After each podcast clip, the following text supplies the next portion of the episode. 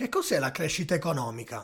Come cresce una nazione o un'azienda? Quali sono i fattori da considerare? E la decrescita felice? Lo chiediamo all'alieno gentile. Economia per tutti. Conversazioni inclinate tra Milano e Manchester con Massimo Labbate e l'alieno gentile. Caro il mio alieno, oggi parliamo di crescita, crescita economica. Quando si parla di crescita, io, a me che piacciono molto gli aforismi legati soprattutto a questi argomenti, te ne dico un paio che mi, mi hanno fatto uh, riflettere, quasi da uomo della strada, e poi mi dici che cosa ne pensi. Ce n'è uno che di, di, che, di cui se ne parla spesso in natura, tutto nasce, cresce e muore, un principio di natura, ok? E poi ce n'è un altro che sembra quasi l'opposto: nulla si crea, nulla si distrugge e tutto si trasforma. Come l'opposto? La Lavoisier. Questo, questo non è l'opposto, però detto così, tutto nasce, crea, si distrugge. Quell'altro invece ti dice che si trasforma e non si distrugge. Sembra quasi che siamo in contraddizione. Cosa ne pensi? Che cos'è questa crescita? allora, intanto, guarda, eh, secondo me quei due aforismi dicono la stessa cosa in due modi diversi. Ok, volevo spiazzare. No, nel senso che, ehm, a parte che il principio secondo cui nulla si crea, nulla si distrugge, ma tutto si trasforma, eh, lo adoro come adoro qualunque riferimento alla fisica. Non a caso il, il sito, pur trattando di economia, si chiama piano inclinato, no? quindi un chiaro riferimento alla, alla, passione mia per la mia materia preferita, insomma, ai tempi della scuola. E, e, e il principio secondo cui eh, le cose hanno un ciclo quindi nascono, crescono e muoiono, ma nella morte c'è il rinnovamento, nella morte c'è la vita, no? Schumpeterianamente. E ce n'è un altro, interrompo. Su questo ce n'era un altro ancora, quello del chicco di grano che muore e attraverso la morte del chicco di grano c'è la, la come dire, c'è la, la, si sfamano i popoli e questo è tratto dalla, dalla Bibbia. Sì, sì, Però come la, eh, il bozzolo, no? eh, il verme che, che muore per, per, dar vita alla farfalla, no? La, il, la morte che crea la vita. Eh certo, il, beh, ma d'altra parte voglio dire, la terra si nutre di ciò che eh, altri organismi eh, in qualche modo hanno, hanno, donato alla terra, no? E quindi veniamo a noi, tutto quello che non cresce muore, si dice, questo ricordo che lo si dice molto nelle relazioni eh, sentimentali, tutto ciò che non cresce muore. Eh, questo, per esempio, questo per esempio è molto importante, una società statica dal punto di vista della crescita è una società condannata. Quindi la crescita per questo la crescita è così la importante. crescita, mh, mm, andiamo Quando in termini parla... economici, siamo mm. partiti dalla biologia. Che cosa significa crescita economica per una nazione? Poi magari lo confrontiamo anche rispetto a un'azienda, probabilmente mm. qualcosa cambia.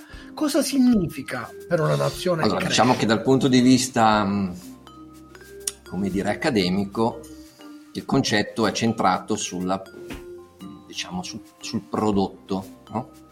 Quindi eh, si cresce nel senso che eh, cioè, c'è crescita nel senso che poi la nazione nel suo complesso realizza un maggior prodotto, più prodotto rispetto a, a, all'altro periodo su cui eh, calcoli se c'è o meno crescita, diciamo. Quindi, tipicamente quest'anno contro l'anno scorso, per dire. Poi naturalmente qualcuno potrebbe obiettare, anzi molti obiettano sul fatto che, eh, come dire, eh, i, i, misurare il benessere semplicemente sulla quantità di prodotto eh, è, è, non è corretto. No? posso anche essere d'accordo, anzi io ho partecipato anni fa a un progetto dell'Ocse eh, che legato al, legato al, Better Life Index, quindi alla, all'indice di eh, appunto qualità della vita che è correlato, correlato di tanti fattori tra cui anche quello economico, ma eh, non solo, eh, l'accesso alla sicurezza, l'accesso alla, all'istruzione, no? eh, la qualità dell'ambiente urbano, ci sono tanti, tanti aspetti che rendono bella la vita a prescindere dal valore, come dire, economico. Anche se, tutto sommato, eh, per avere un buon accesso alla scuola deve avere ottime strade, per avere ottime strade, come dire, eh, lo Stato deve avere le risorse, per esempio. Un aspetto della crescita, uno degli aspetti della crescita è quello del capitale umano. Lo mm-hmm. riprendo perché ne hai scritto qualche giorno fa del, di questo capitale umano, penso su Twitter o sul tuo sito, non lo so, ed è un aspetto fondamentale. Ci vuoi spiegare che cos'è il capitale umano? Ma allora, eh, su, l'articolo che, che, a cui fai riferimento di qualche giorno fa eh, diciamo, era centrato sulla, sull'importanza della, della, fiducia tra le persone mm, nel eh, creare un contesto favorevole alla eh, crescita. Nel senso che eh, se eh, per stipulare degli accordi sono necessari mille accorgimenti, perché ogni interlocutore, potenzialmente un rivale oppure una serpe pronta a tradirti, eh, è chiaro che rispetto ad un altro posto dove invece le persone sanno di potersi fidare reciprocamente, perché magari c'è un, un impianto di regole più eh, solido, c'è un atteggiamento delle, delle, delle persone più affidabile, è chiaro che eh, da una parte si possono fare molti più accordi, e dall'altra si procede tutto più a rilento e, e di conseguenza nel tempo questo crea delle disuguaglianze. Chiedo scusa a Fabrizio Barca. Ecco, sulla disuguaglianza magari ci torniamo adesso perché è uno degli aspetti della crescita poi c'è anche la decrescita, te ne, te ne, te ne, ti chiederò fra un po'. Quindi crescere significa in, um, che ogni anno uh, si dovrebbe stare meglio dell'anno precedente, è un po' la storia dell'umanità in generale, sto cercando di essere... Beh, non necessariamente, sai, la crescita, cioè la quantità di prodotto, eh, come dire, aumenta, ma bisogna capire perché come, no? Cioè, eh, la qualità di prodotto potrebbe essere aumentata perché è, è, aumentata la popolazione e quindi più popolazione produce più roba, no? E, eh, e, a fine anno quindi hai aumentato il prodotto, però poi bisogna vedere se le persone nell'aver prodotto di più stanno meglio. Magari sono cresciute più le persone del prodotto e quindi in realtà pro capite ce n'è di meno, no? per esempio. Quindi Passiamo un attimo alla crescita dal punto di vista privatistico generale, che forse è più facile da capire di una società. Si dice che una società, anche nel campo societario, devi crescere. Mi viene l'esempio di Netflix, caso facile. Netflix è in continua crescita perché è una piattaforma mondiale che vende film, è arrivata a 200 milioni di sottoscrittori qualche giorno fa e pensa di, di farne tante altre perché su scala mondiale e eh, ha ancora margini di crescita. Ma mi chiedo, arriverà un momento in cui Netflix non avrà per una serie di circostanze più la possibilità di crescere? Non ci può essere crescita all'infinito perché arriverà un punto in cui il tipo di pubblico che ha non, non vorrà Netflix, cioè si fermerà. Ok, Netflix come chiunque altro. Cosa succede? No? Poi, infinito no. Eh, perché... questa cosa che non si possa avere crescita all'infinito contiene secondo me un ottimismo che io non condivido. Cioè? Ma scusami, concettualmente significa che secondo te esiste un punto da qualche parte in cui si può arrivare alla perfezione e quindi arrivati lì non si potrà andare oltre. Io continuo a pensare che la perfezione sia irraggiungibile. No, quindi... Aspetta, adesso te ne sei andato sul mondo metafisico e mi stai confondendo. Parliamo un altro esempio. Parliamo di Sky, siccome questi sono argomenti che a me piacciono. Sky in Italia è già arrivato a un punto in cui dice non possiamo fare più abbonati perché le persone abbonate a Sky il numero di persone per il prezzo che hanno, per il target che hanno è quello, non possono fare più niente e stanno rivedendo la loro, la loro, il loro modo di fare denaro.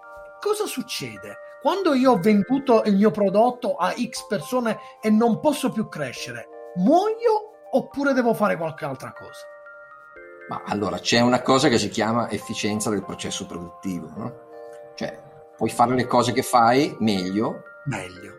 Facendole pagare di più? Magari facendole ah. pagare di più, magari inserendo altri servizi, magari facendo delle partnership e tu con l'abbonamento di Sky ti trovi anche la possibilità di avere l'abbonamento eh, che ne so, a Netflix che citavamo prima e quindi con un solo abbonamento hai due, due basket di contenuti.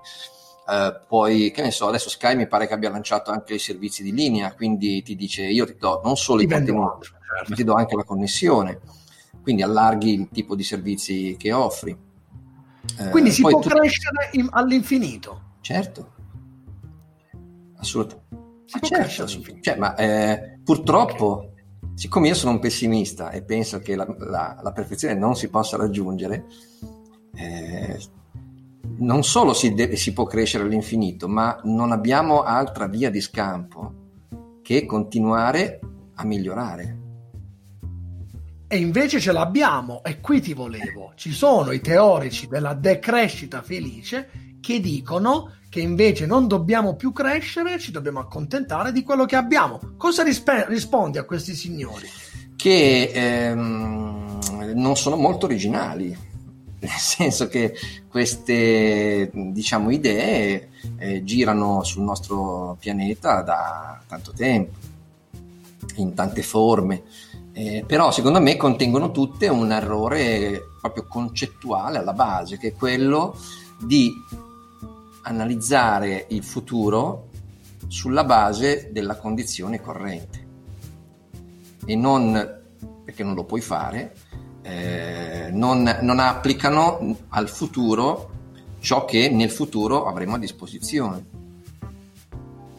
Eh, nel, nel, negli anni 70, per esempio, eh, si temeva che la diffusione dei, dei televisori a colori eh, sarebbe stata una sciagura per l'umanità, perché nel tubo catodico per, fare, eh, per ottenere il colore era necessario utilizzare un, un elemento chimico che si chiama europio, che è rarissimo.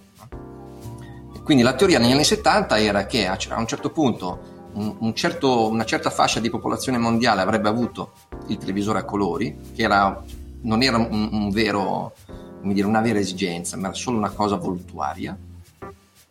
E, e, dopodiché l'Europeo sarebbe finito e quindi si, sarebbe, si sarebbero create, create due caste, due, due classi sociali rigide quelli col televisore a colori e quelli che hanno il mondo in bianco e nero. No? E, e, questa cosa eh, era una delle tante sciagure che l'umanità eh, avrebbe dovuto poi eh, affrontare. Tra l'altro, anni 70 sono anche gli anni della, della crisi petrolifera, no? C'era questa convinzione che ormai le risorse naturali si stavano esaurendo il nostro stile di vita non era sostenibile. Il nostro stile di vita non è mai sostenibile. Cioè, il segreto della vita è che eh, affronti un problema, se ne crea un altro, e ogni volta ti devi ingegnare a risolverne uno nuovo. Per fortuna, sempre insostenibile, perché questo mantiene, mantiene attiva la, il bisogno di risolvere nuovi problemi e, e, altrimenti sai che noia. No, non solo, ma eh, diventeremo una società statica. Come abbiamo detto all'inizio, se diventi una società statica, muori, finisci. Per chi ci segue nella, nelle nostre trasmissioni, noi diamo un, un, un, un, argomento, poi ce ne andiamo un po'. Alla cazzo. No, non costruiamo nulla, ce ne, andiamo, ce ne, andiamo, un po' per la nostra strada, che è quello che a noi piace fare, e spero voi gradite, perché sulla crescita potremmo stare ore e ore e ore, quindi prende. Ah, certo, piega, un dire... che si può prendere per mille strade. Esatto e quindi prende mille rivoli. Ad esempio, un'altra cosa che mi viene da pensare quando si parla di crescita è il tema delle disuguaglianze. Ci, ci ritorniamo, torniamo a barca, mm. perché quelli, il mondo dei liberali, il mondo di quelli che credono nei, del, nel denaro, nel vile denaro, nel, nel mondo dei soldi, i detrattori dicono che questo mondo che abbiamo costruito è un mondo che ha creato profonde diseguaglianze eh, fra gli esseri umani, soprattutto fra il nord e il sud del mondo, che devo dire, tutto sommato è vero, le disuguaglianze sono un grande problema della nostra società. Però tu come rispondi a queste accuse, a questo mondo che invece a te piace tanto? Ma eh, allora, intanto eh, io sono molto favorevole all'uguaglianza, ma all'uguaglianza delle condizioni di partenza eh, non alla equalizzazione che come una falce taglia tutti i fili d'erba alla stessa altezza. Quella non mi piace per niente. Infatti la falce tipicamente è associata a immagini poco simpatiche, sì. per caso. Sinistre, immagini sinistre. No, quindi ehm, sì, senz'altro mi piace l'idea, come dicevo, delle condizioni di partenza uguali, no? E questo è secondo me il ruolo, uno dei ruoli della, della parte politica, cioè quello di garantire le opportunità.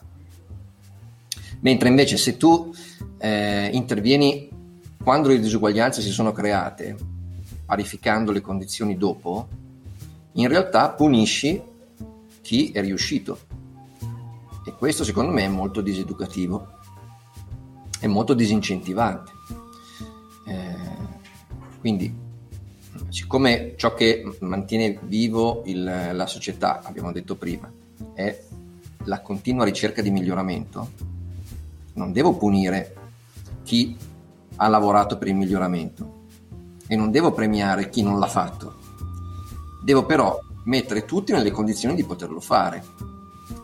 Quindi se eh, c'è qualcosa che può fare in modo che la torta cresca per tutti, in realtà certo. eh, come dire, la, la, la gestione politica deve favorire quella cosa e allo stesso tempo deve domandarsi nel favorire quella cosa chi ne viene penalizzato, chi ne viene penalizzato va in un certo senso indennizzato perché allo scopo di perseguire un bene collettivo c'è qualcuno individualmente che ne, subisce, che ne subisce il danno. Questo è quello che è stato fatto, per esempio, cioè che è stato fatto male, è stato fatto poco con la globalizzazione. La globalizzazione è una cosa che ha allargato la torta, però nell'allargare la torta il beneficio non è arrivato in maniera uguale a tutti.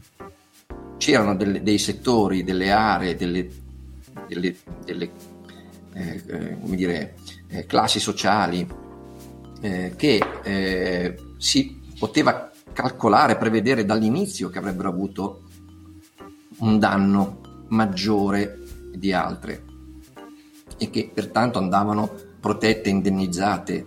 Il risultato è stato che oggi abbiamo forse attraversato ne stiamo uscendo, o forse ci siamo dentro in pieno ancora, non, non è ancora ben chiaro, però un, un rigurgito del concetto di globalizzazione, no? c'è tanta eh, voglia di reshoring, di riportare in casa le cose, no? di, di, ripristinare il, mondo, il piccolo mondo antico crearci il mondo piccolo, rimanendo sempre nei panni per me difficilissimi di quello che invece va contro il tuo pensiero, ti dico, qualcuno ti potrebbe, ti potrebbe dire, ti dico quindi come tanti, è eh, però tutti i soldi che guadagna Bezos, tutti quei miliardi che guadagna, non lo so, X, si potrebbero ridistribuire.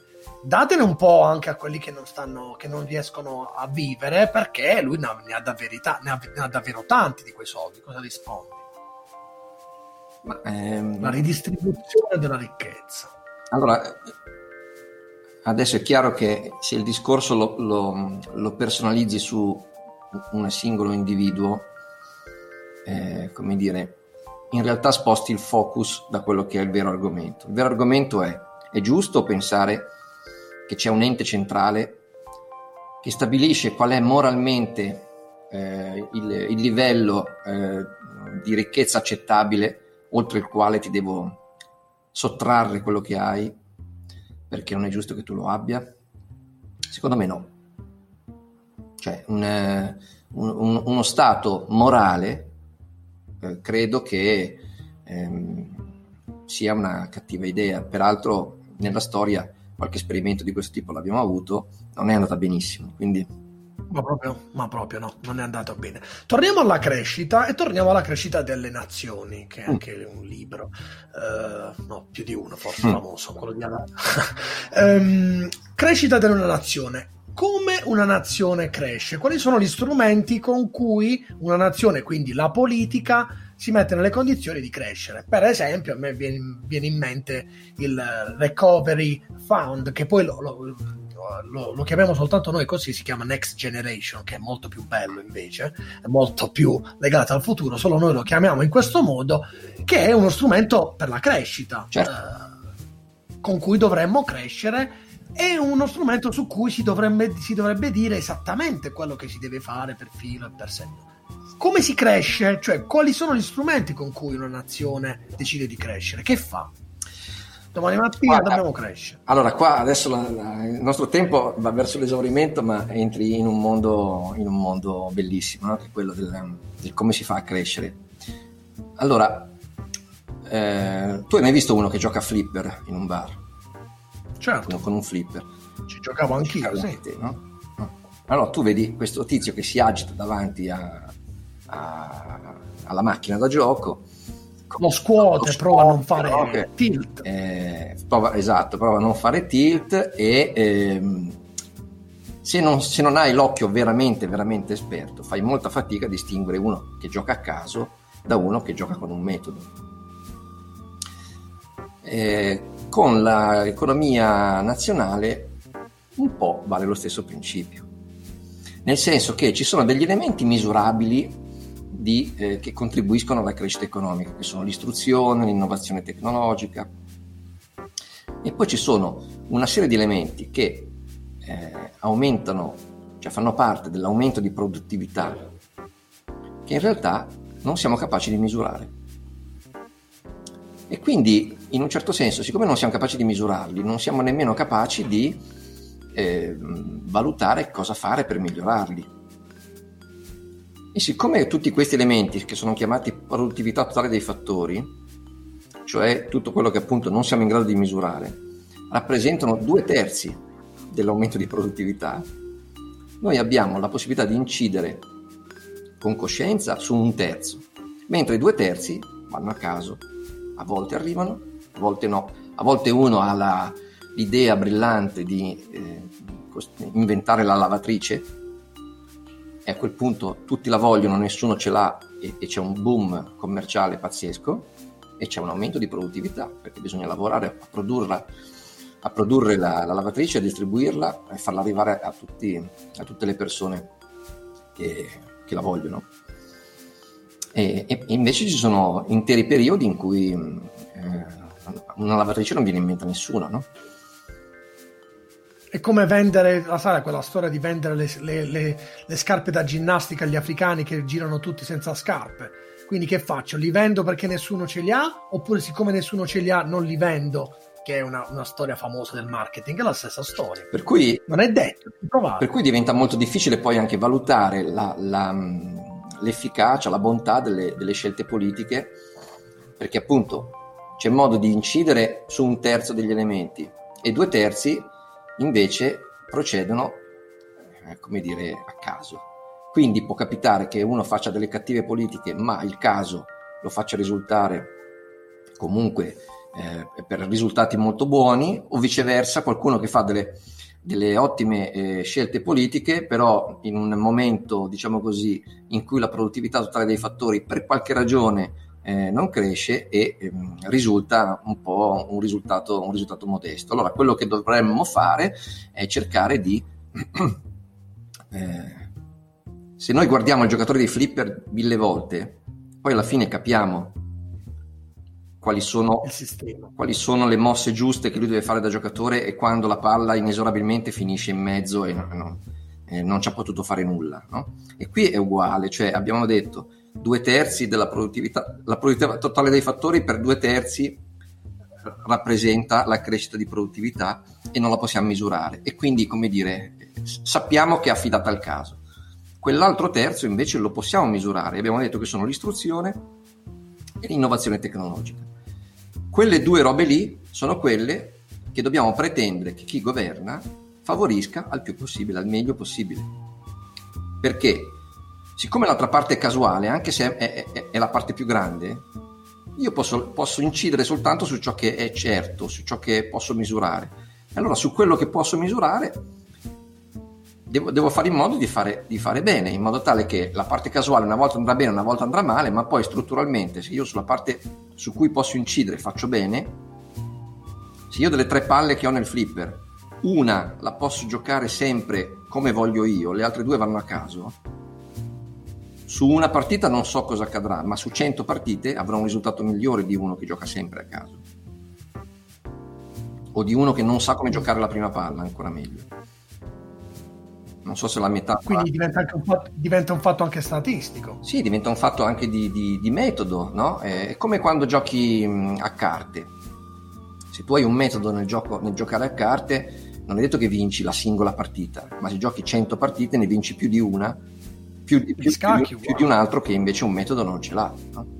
Certo, qualsiasi tipo di gioco, e, una strategia. Poi, poi la valutazione della, del, della qualità della, dire, della politica economica è molto complessa perché spesso i risultati si riverberano nel lunghissimo termine.